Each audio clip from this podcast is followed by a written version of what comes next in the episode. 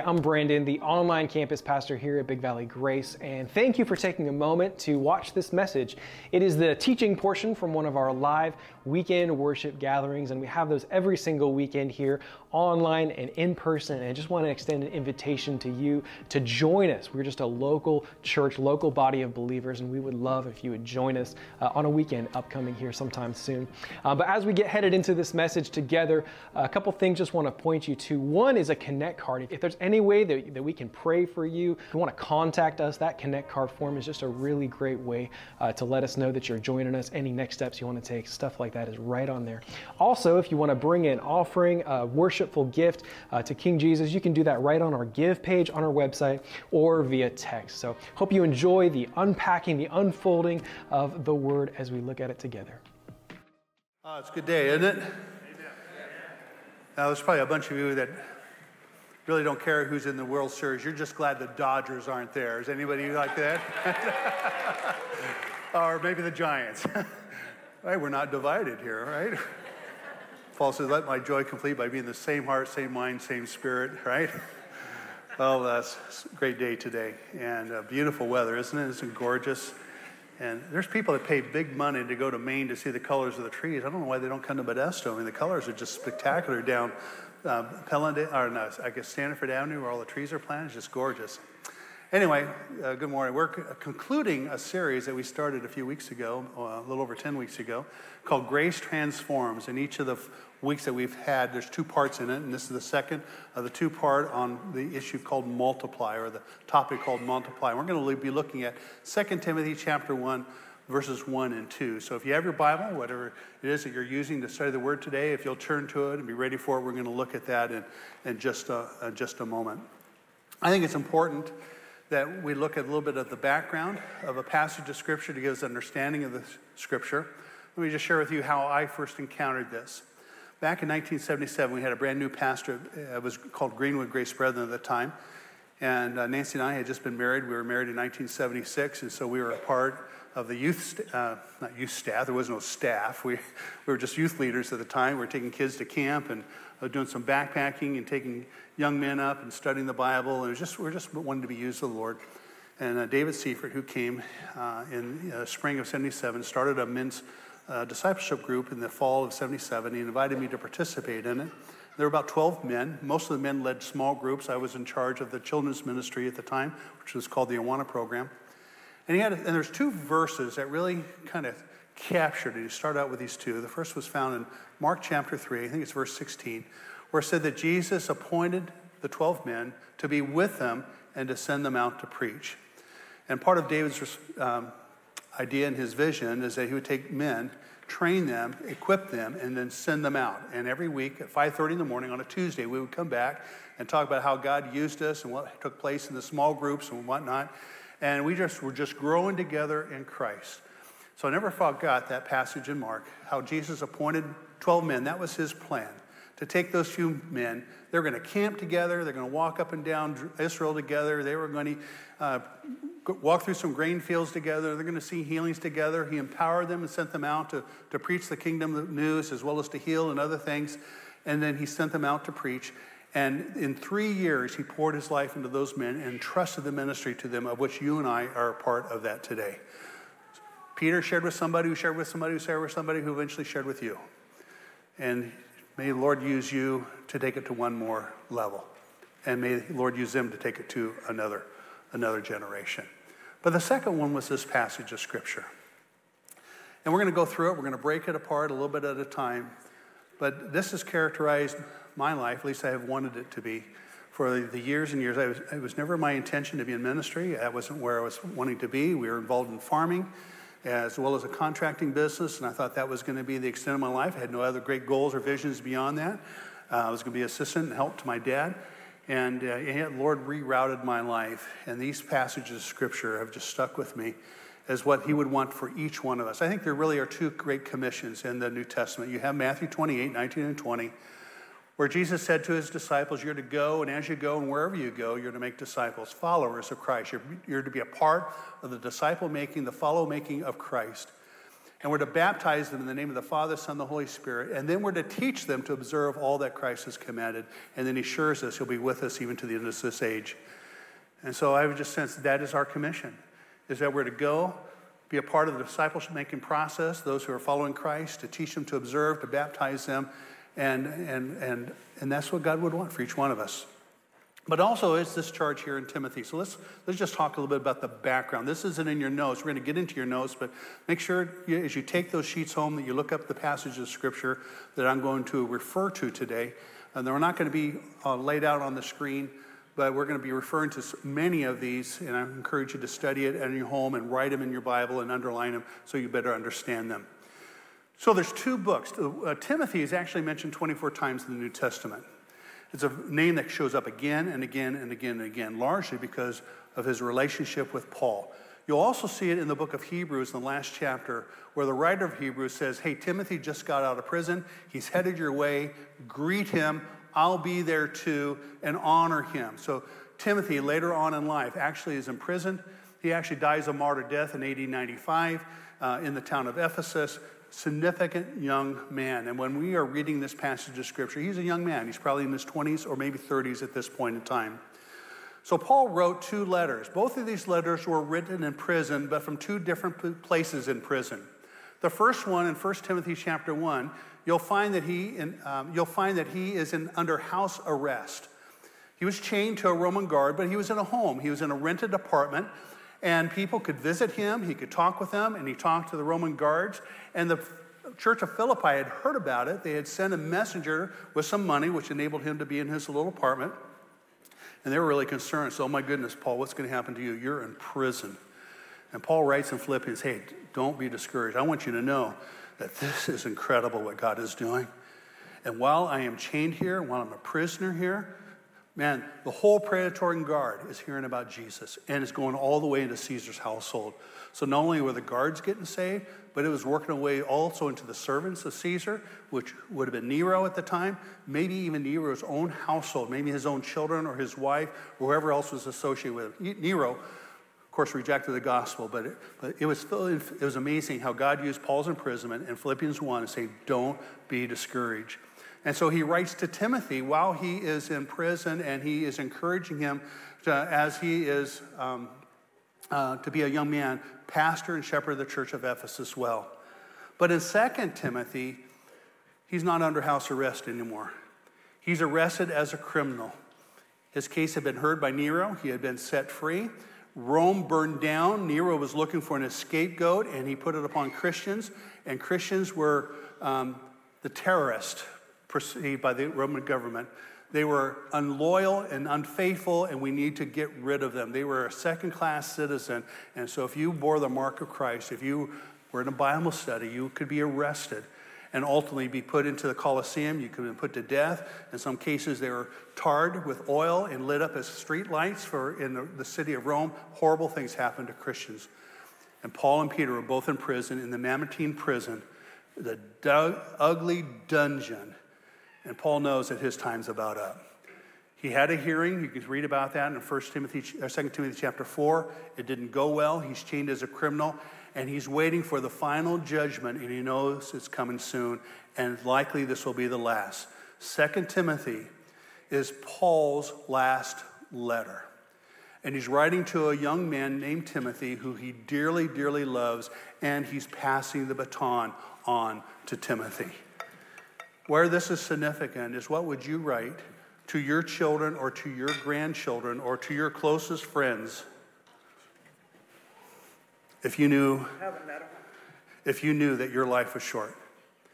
If you had gotten news this week that you just had days or weeks or months to live, what would you write to your children, your grandchildren, your closest friends? What would you say to them? As you read this letter in Second Timothy, re- understand that Paul has that in mind. And he tells Timothy in chapter four, Timothy, please come quickly. It's almost winter. Bring my cloak. Bring me a few of my good books. But Timothy, I'd like to see you just one more time. We don't know if Timothy ever made it, but we know that shortly after he penned this letter and Timothy received it, not long after that, he was ex- executed uh, by Roman guards. So he writes this letter out of deep love, out of deep compassion. So let's look at Second Timothy chapter two, verses one and two. It's just two short verses. There's a whole lot in this story. Paul's a little concerned that Timothy is losing heart or, or getting a little fearful. So there's some of that flavor throughout this whole letter. But here's what he says, Paul says, that's for us today.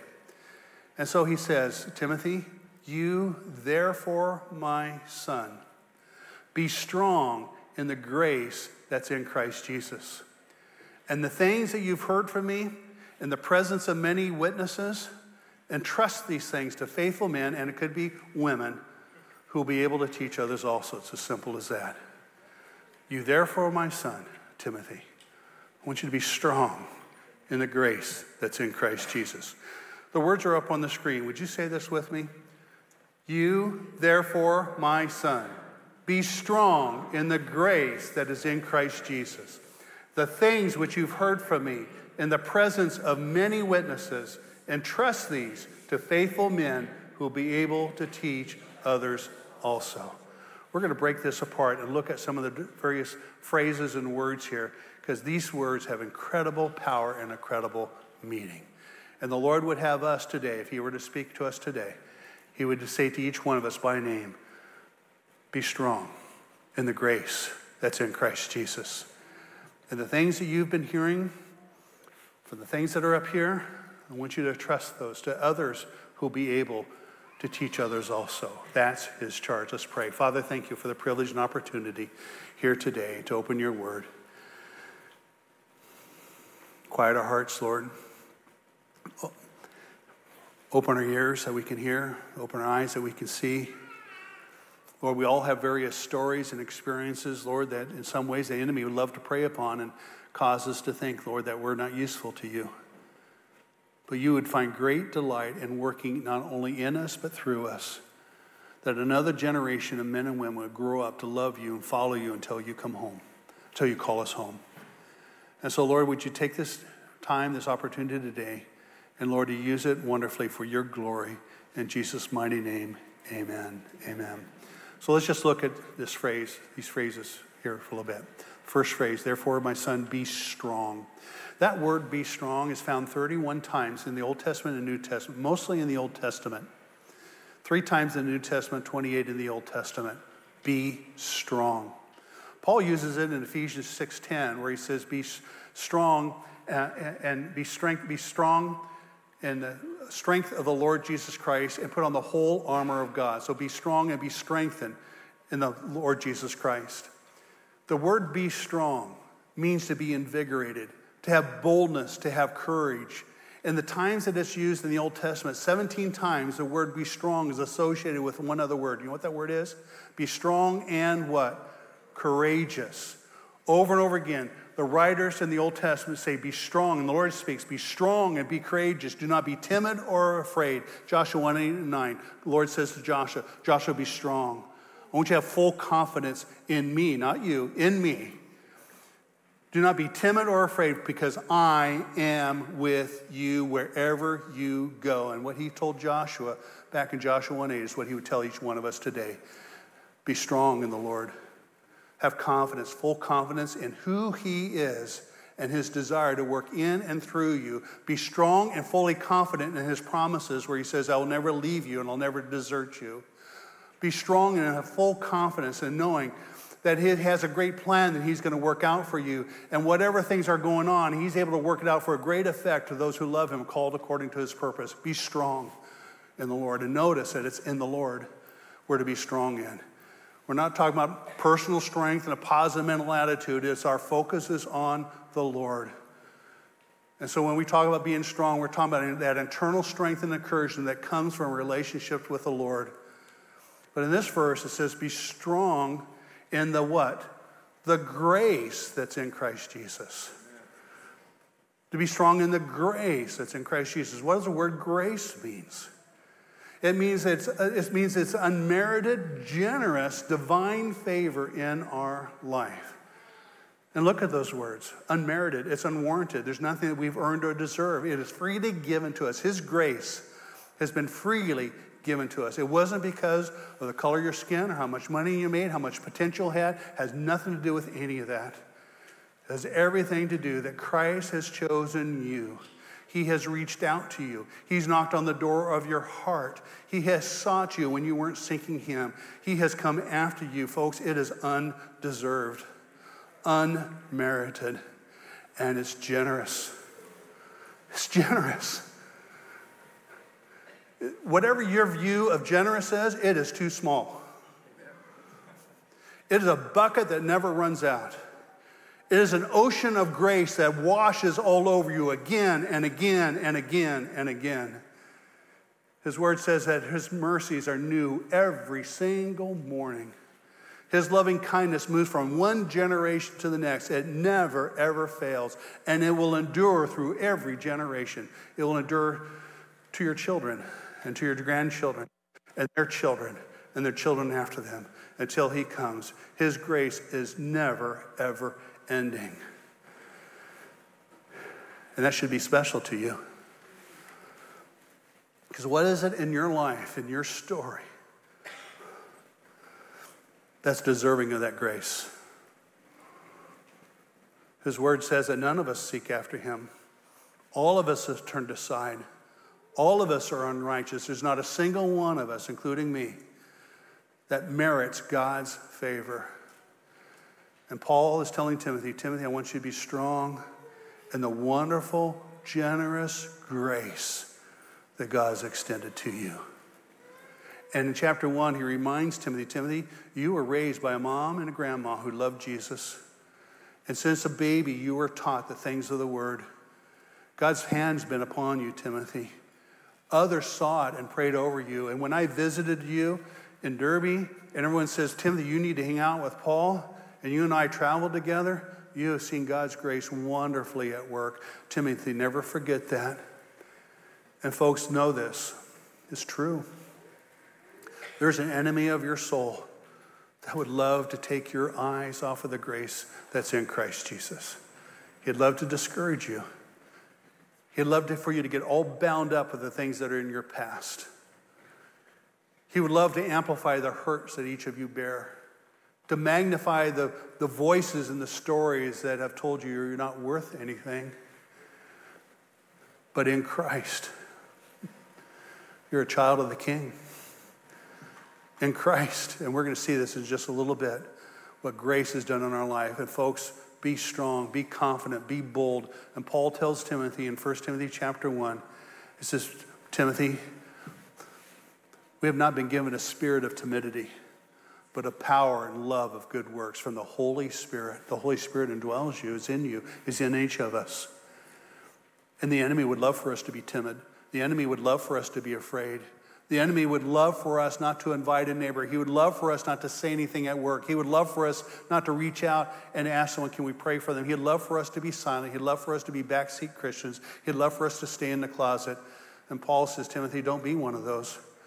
For Timothy and the Holy Spirit, you have given a power of boldness and love of good works. Be that, Timothy. Don't be timid. Don't be afraid, for the Lord your God is with you. So what are the things that we have experienced in the grace of God that we ought to focus on? Now, this is a great exercise, and it can go far beyond what we do here today. What I did is I just picked out a few things that just came to my mind. It was just random thoughts as I began to thinking about the grace that I have experienced in Christ Jesus. And these are true statements, not just for me, but for each one of us that's here and for each of them who are listening here today. These are things that are absolutely true. One is that in Christ, it's, and get it, in Christ, we are a new creation. Paul says in Second Corinthians chapter five, verse seventeen, therefore, if anyone, and notice the word anyone, any boy, any girl, any child, any adult, any old person, any poor person, any rich person, any broken person, anyone is in Christ, what are they? They are a new creation. The old has passed away. New things have come. And if you ever wanted a new start in your life, and maybe you're here for the first time today, and maybe this is a new message for you, but it's the message of Christ, it's the gospel. And Paul says, I'm not ashamed of the gospel. It is the power of God that brings salvation to all men, all women, both to the Jew first and then to the Greek.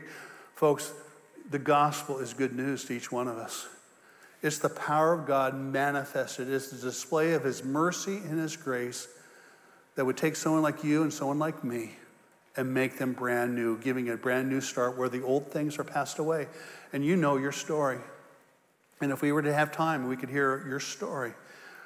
Every story in here is a little bit different. There might be some that are the same, but it's a story of regret. It's a story of shame. It's a story of brokenness. It's a story of scars. And he says, we're going to give you a new start.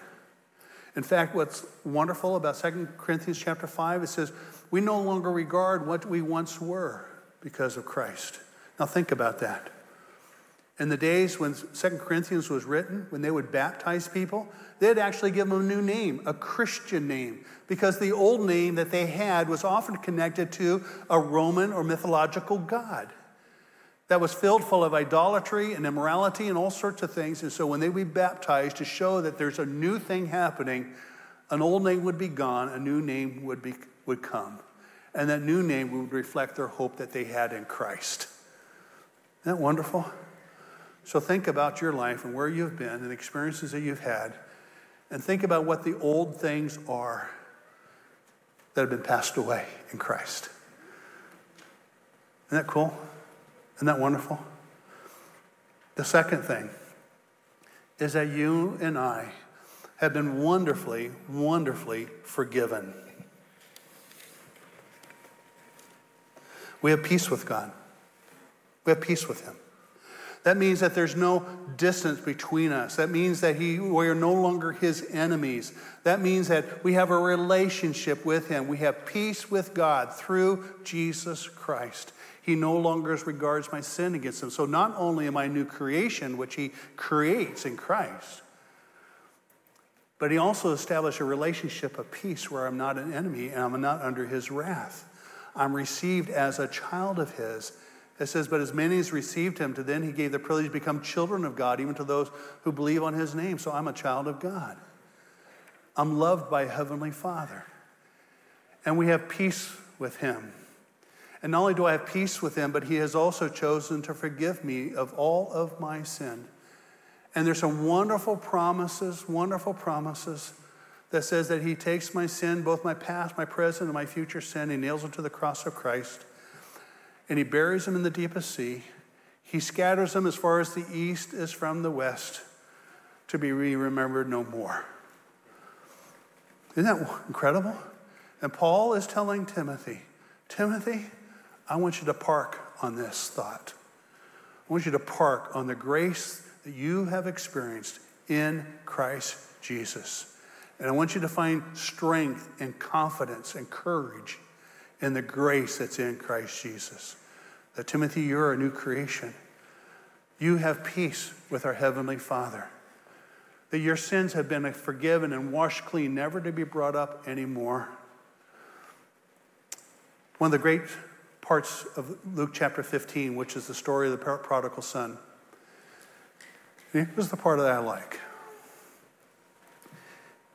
Is the father thinks his son has died. His son had been away, not for a few weeks, but he had been away for an extended period of time, so much time that his father, who had not heard anything from his son, thought that his son was dead. Until one day, he sees the sun coming over the horizon, and instantly, probably through the Holy Spirit, he recognized, that's my son coming home. And he runs to meet him. And folks, this is a wonderful picture of what we just talked about. His son, who had been away for a long, long time, who lost everything that he had, I think comes home. The Bible doesn't say this. This is my imagination. But I think he comes home in rags, the rags of which were the brand new, brand new special clothes, the signature clothes that he went away from.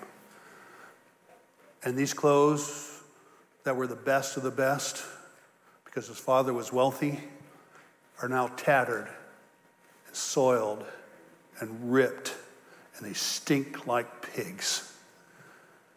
And the father embraces him. And what the father says to me is just absolutely remarkable. My son's home. Kill the fatted calf. My son who was once dead is now alive. We need to celebrate. You know what you don't hear? You don't hear the father saying, about time you came home. I told you this would happen. Look at those clothes. You stink like a pig. Where in the world have you been? What'd you do with all the money? And a thousand other questions he could have asked and shamed and scolded. And the reason that story is there is for each one of us to know that you'll never hear those words coming from your Heavenly Father, who has seen everything, who has known everything. He knows your thoughts. He knows where you've been. You know every story. And he knows what nobody else knows. And Paul says in Romans eight one, there is no condemnation to those who are in Christ Jesus. Folks, that is grace. And it's flowing out of a bucket that has no end to it. And Paul tells Timothy, park on that. Find strength and courage in that. Find boldness in that. To know that you have been loved and received and forgiven. And not only that, he says we're his chosen people. We're his representatives. He wants to use our story. Can you imagine that? The story that you regret, the story that whatever shame you might have, the story, and we all have various levels of these kind of stories, but he wants to use every one of us, and he says, you're my chosen people. I came after you. I love you. You are a wonderful display of my grace. That's what he says. Isn't that remarkable? That he could use someone like me, whose greatest aspirations was to be a farmer or whatever it was, or whatever you, wherever you are at. And he says, yes, I want to use you right where you are at. And there's an incredible promise in First Corinthians chapter two, verse nine, that says, no eye has seen, no ear has heard, nor mind has imagined what God has in store for those who love him. Think about that. You have no idea what the Lord wants to do through your life. You have no idea. Never underestimate the small things. The story of the boy, little boy sack lunch in the gospel accounts where Jesus fed five thousand, you know what that's about? I mean, it really happened. That five to ten, maybe fifteen thousand people were fed out of a little boy's lunch that his mommy had packed for him. They had a few fish and a few loaves of bread. It's a story about us, of what God can do when we give him all that we got, however big or small it is, and say, Lord, can you use this? And he says, you betcha. Because who would have imagined? Who could have imagined? The disciples didn't. She said, we got this, all we could find is a little sack lunch. That's all we got. Really, Jesus, you got to send them out and let them go find their own stuff. He says, no, I can take this. Lord, would you bless this? And five, ten, fifteen thousand, depending on how many men and women or children, five thousand men. Many of them had wives. Many of them had kids. All were fed with twelve baskets of food left over because it went through the hands of the master. Imagine what the Lord could do for us, through us, in us, if we said, Lord, this is all I got. My story is not much of a story. I can use it right where you are at. That is the mighty grace of God.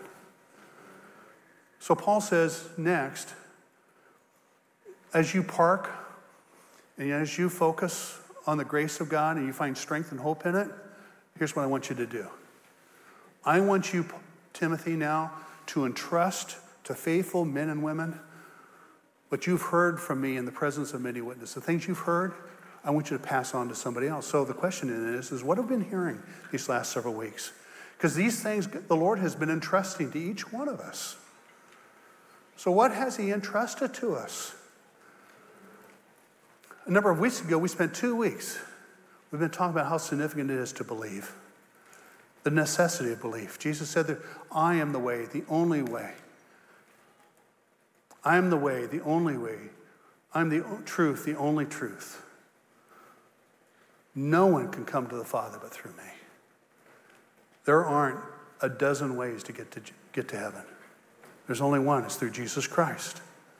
There's no other. There's there's no other way. Your good works?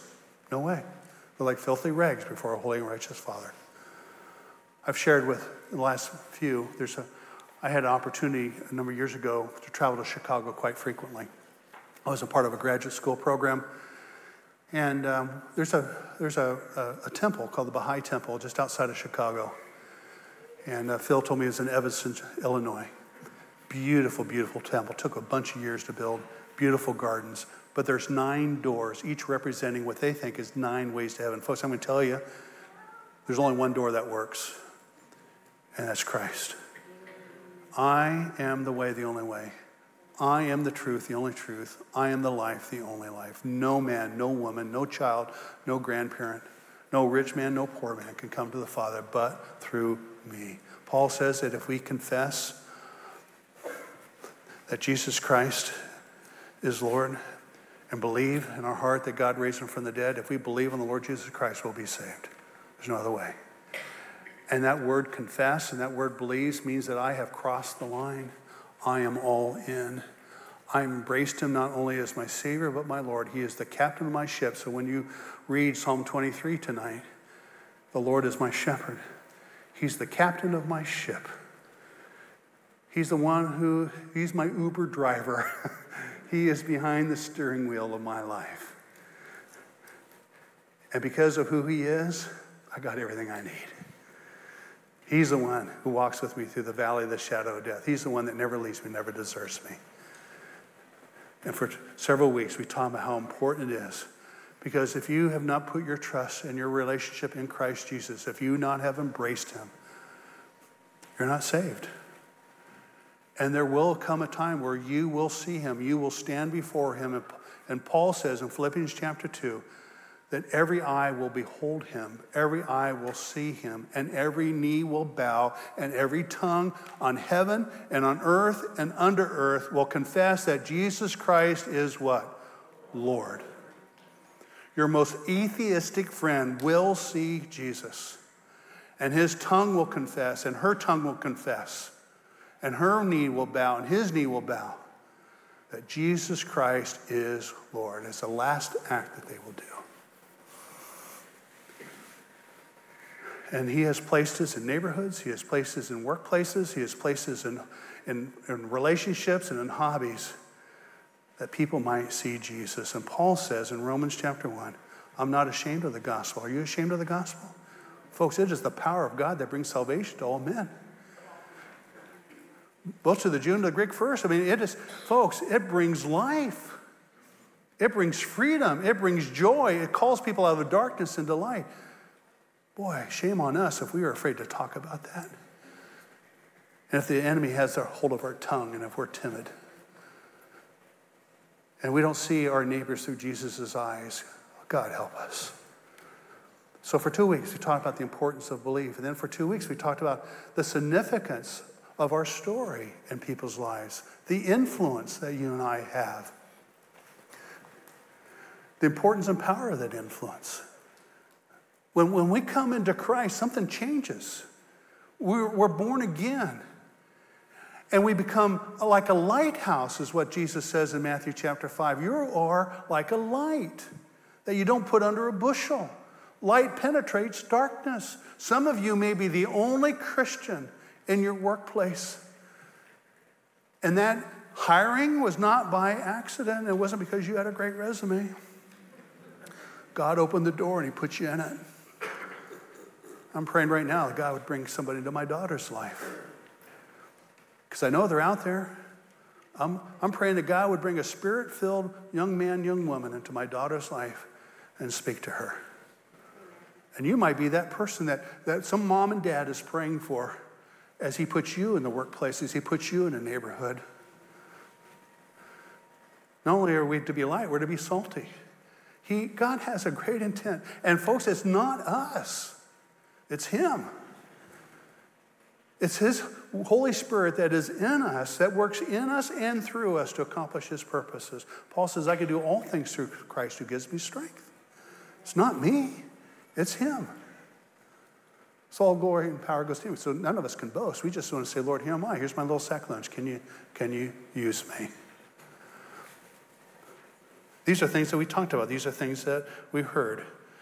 And also, folks, there is great value in our story. And we talked about what it means to win somebody to Christ. And what he, what the Lord does is that he uses our story as, as, as an attraction that draws people to him.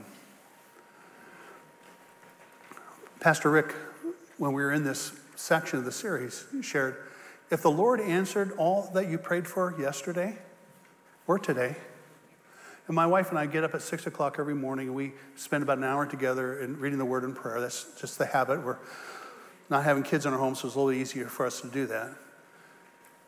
And so there's quite a bit of time we spend in prayer together as husband and wife. And if you're doing that in your home, if the Lord answered your prayers that, the, that, the, that you prayed for this last week or today or whenever, how many people would have gotten saved this week if it answered your prayers? Is there anyone that you are regularly going before the Lord, crying out for the Lord, and praying that God would do a special work in their life? So there's so many times that we are praying. The things that mean something to us, it's good to pray for a job. It's good to pray to help pay the bills. But boy, you can be fully debt-free and go to hell, right? And those things kind of come and go. But I know as my wife and I are praying that we're praying for people that I think that not even a mother's praying for. Friends of our children.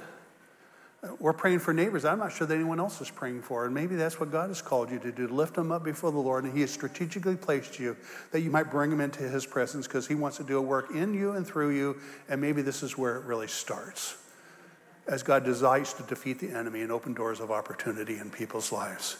Never underestimate your story and how God wants to use it. But there's also a necessity where we um, are equipped and we prepare ourselves to be used by the Lord. Uh, I mean, we, we need to study the Word of God. We need to know what, even for ourselves, we need to have the Word speak into our own lives to, to refine us. And every time that I read and every time that I study, I, I know the Lord is chiseling me and shaping me to become more like him. And so it's necessary that we prepare ourselves. Paul says that we need to be strong in the Lord and in the strength of his might, we need to put on the whole armor of God to stand against the attacks of the enemy. So we need to have the helmet of salvation. We need to excellently know where we stand with the Lord. We need to have the breastplate of righteousness. We need to have our belt of truth. We need to have lives of integrity. We need to have feet ready to go. And we need to have that shield of faith and the sword of the Spirit, which is what? It's the Word of God. You have a short sword or a long sword? Are you really able to handle the Word of God? Because the enemy would love to deceive you, love to trick you, love to get us distracted, love to discourage us. And that shield of faith and the sword of the Spirit, man, it is our salvation. It is the tools that he gives us to stand strong for him. And that's what he wants to do in each of our lives.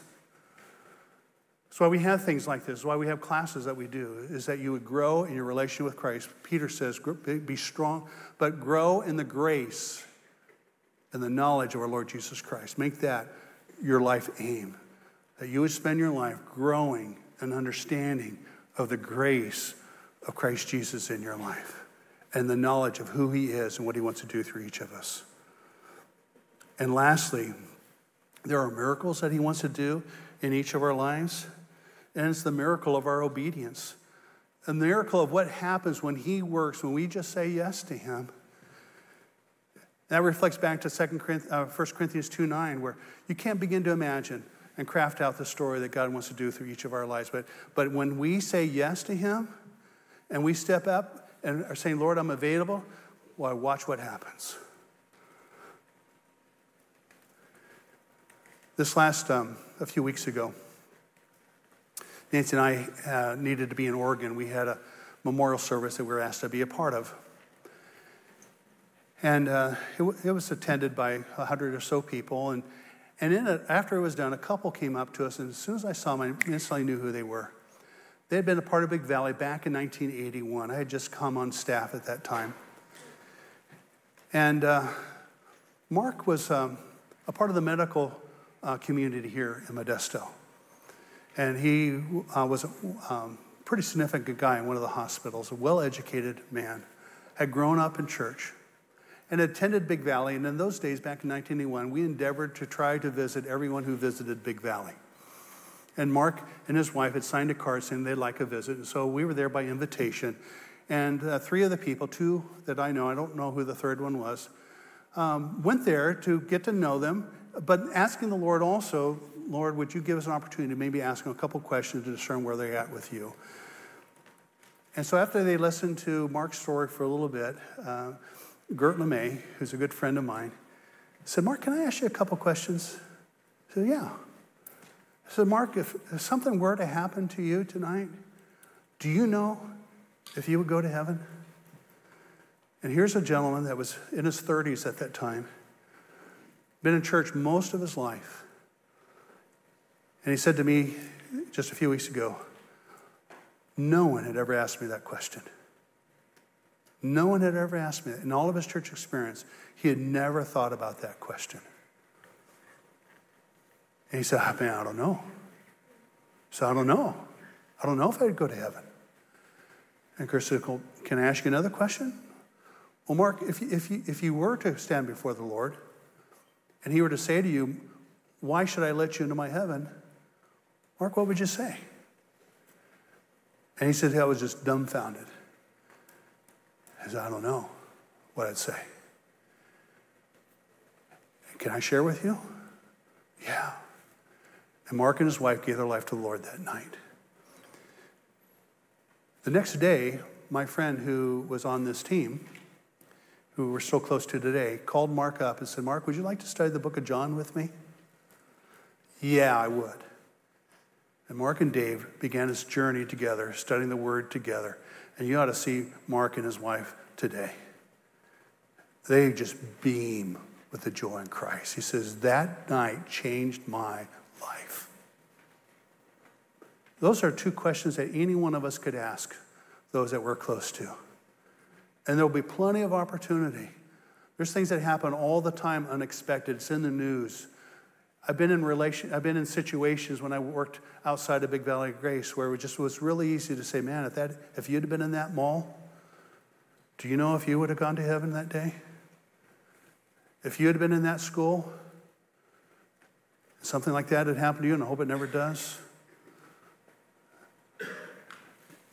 If you were to stand before the Lord, what would you say?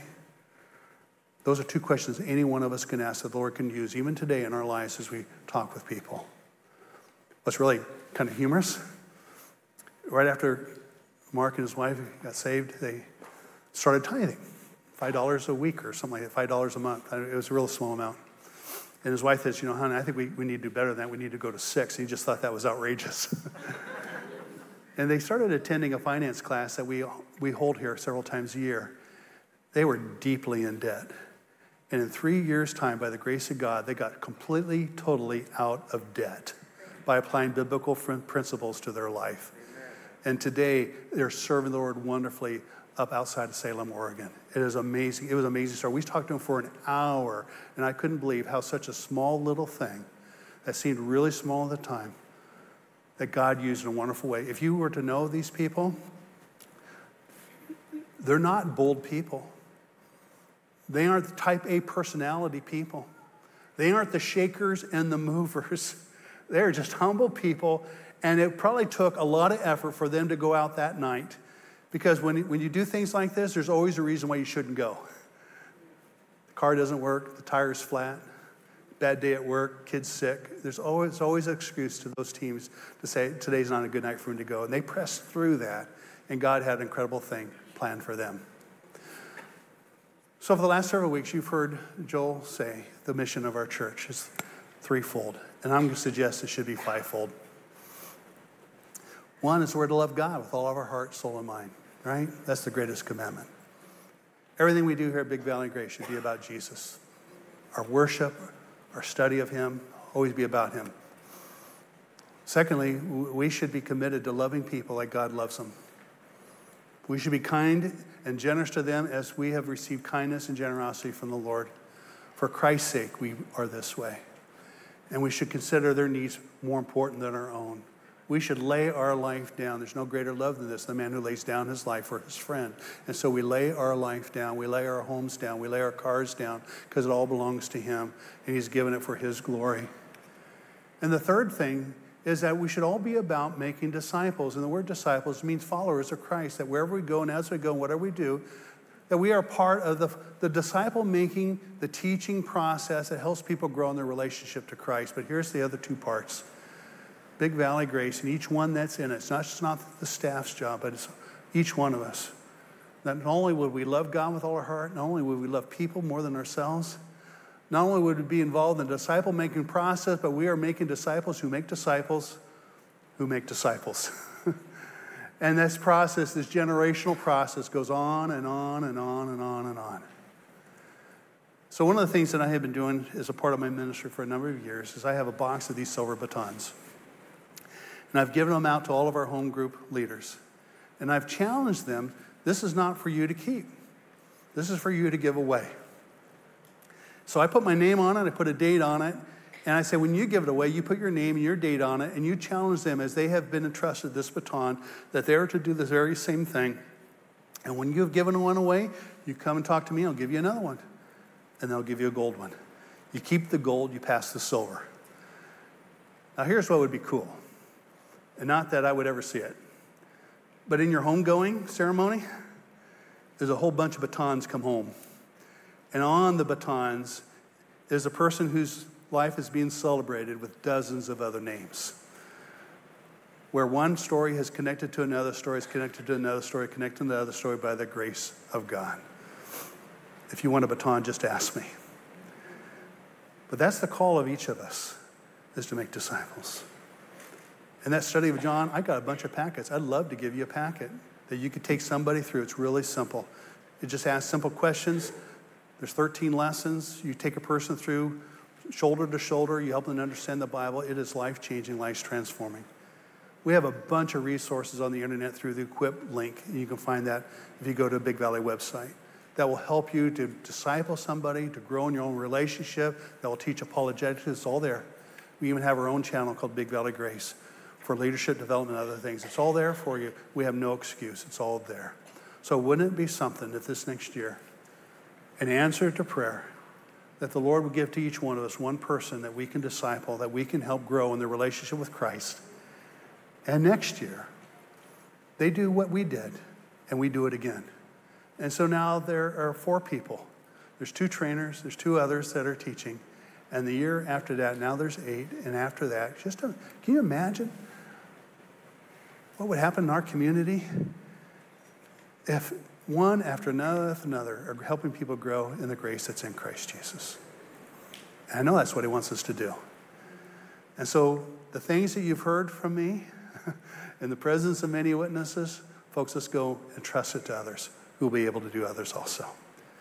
Nancy and I are going to be right here in the front. We'd love to meet with you. Love to pray with any of you. Uh, we're going to have a group of people over there on the altar. If, if you want to have longer conversations, um, go over there. And I know there's people that love to pray with you and carry the burdens with you.